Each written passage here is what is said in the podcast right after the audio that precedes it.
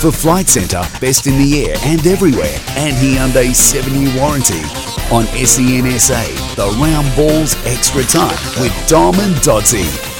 Yes, welcome to Extra Time for a, another episode. And uh, Travis, everybody cannot wait for football to start in uh, this country with the uh, A League. We're still uh, not quite sure uh, when the actual kickoff is, but uh, closer to home here with Adelaide United, I believe you have put on a, an elite list of three, hoping to make things easier to find a coach for Adelaide United. So, could you enlighten us, please? Enlighten you, I will. Yeah, Uh, so Adelaide United have uh, got asked myself, Ange Costanzo, and Marcello Caruska uh, to come on as Hang on, what was the criteria with you three? Was like just more coffees or I guess all all round legends of the game. okay? Yeah, keep going. I guess you could narrow it down to that. Yeah, That's the common denominator. Well, what do you do? Okay, between keep the going. three of us. Yep. yep. So they've asked us to come on uh, to, I guess, provide some insight into Choosing a coach. no, not choosing a Oh. coach, putting together some criteria uh, so that Adelaide United can go out and find a, a coach. Now,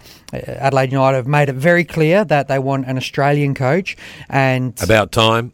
Absolutely and would love to have a South Australian coach. Now, this COVID uh, Thing. impact thing, uh, if nothing else, is potentially a blessing in disguise because we've seen foreign coaches with Adelaide United for a number of years.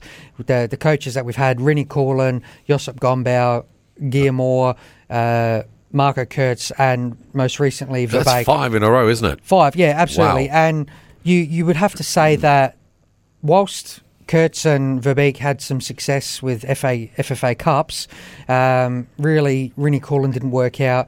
Josep was probably the most successful coach, uh, even though he didn't win a championship, but he basically put everything together Yeah. for that He did second get him playing forward. some good football there, didn't he? Absolutely, for a, a more in that in that second year when when he won the championship. So, look, it's I think it's good timing in that Adelaide United now have time to really put together some criteria and go out and and really pick a good coach, pick Mm. a, an, uh, an Australian coach, and and hopefully a South Australian coach.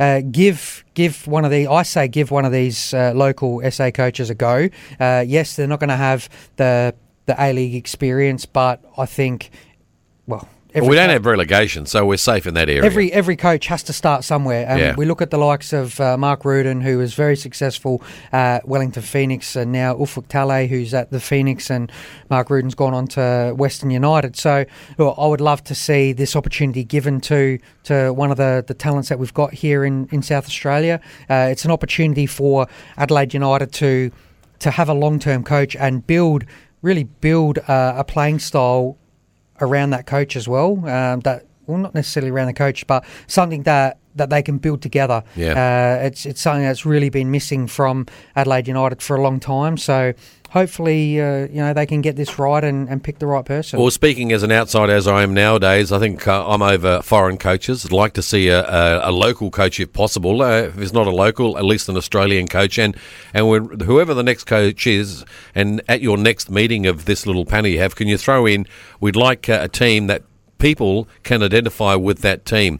We need a hero because at the moment people cannot identify with that team because of players coming in. I know that's the nature of the beast of the A League. We get players coming and going, but we really need uh, someone to stand out, someone to be, uh, I guess, for kids to look up to. Like people used to look up to you, God knows why, but they did.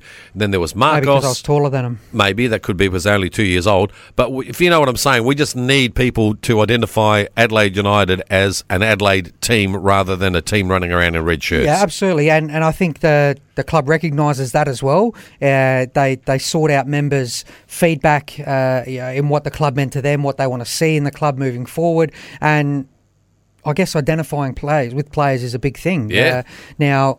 That could be partly to do because of community involvement as well. I know certainly when I was a player, when when Ange was there in particular, that we would do, and yourself as well, Dom, that, that we would do you know, at least one visit. Every player would do at least Yep. one community visit a week, uh, and that got our profiles out there so that kids knew who we were. We were in the the media a lot. Uh, you know, partly down to the media manager at the time, but partly because we were a good product as well. So Absolutely, yeah. doing your job for you. Yeah, Actually, well, that's what I wouldn't doing. go that far, but you know, I had to work made pretty it, hard, Made it easy for you. make you But guys well known. The fact is that we were out there and Yeah. we're out there regularly. Yeah, and that's what they've got to do. So let's hope they've listened to this segment of extra time. But uh, it is time for us to go. Uh, Travis, uh, look forward to you seeing me next week.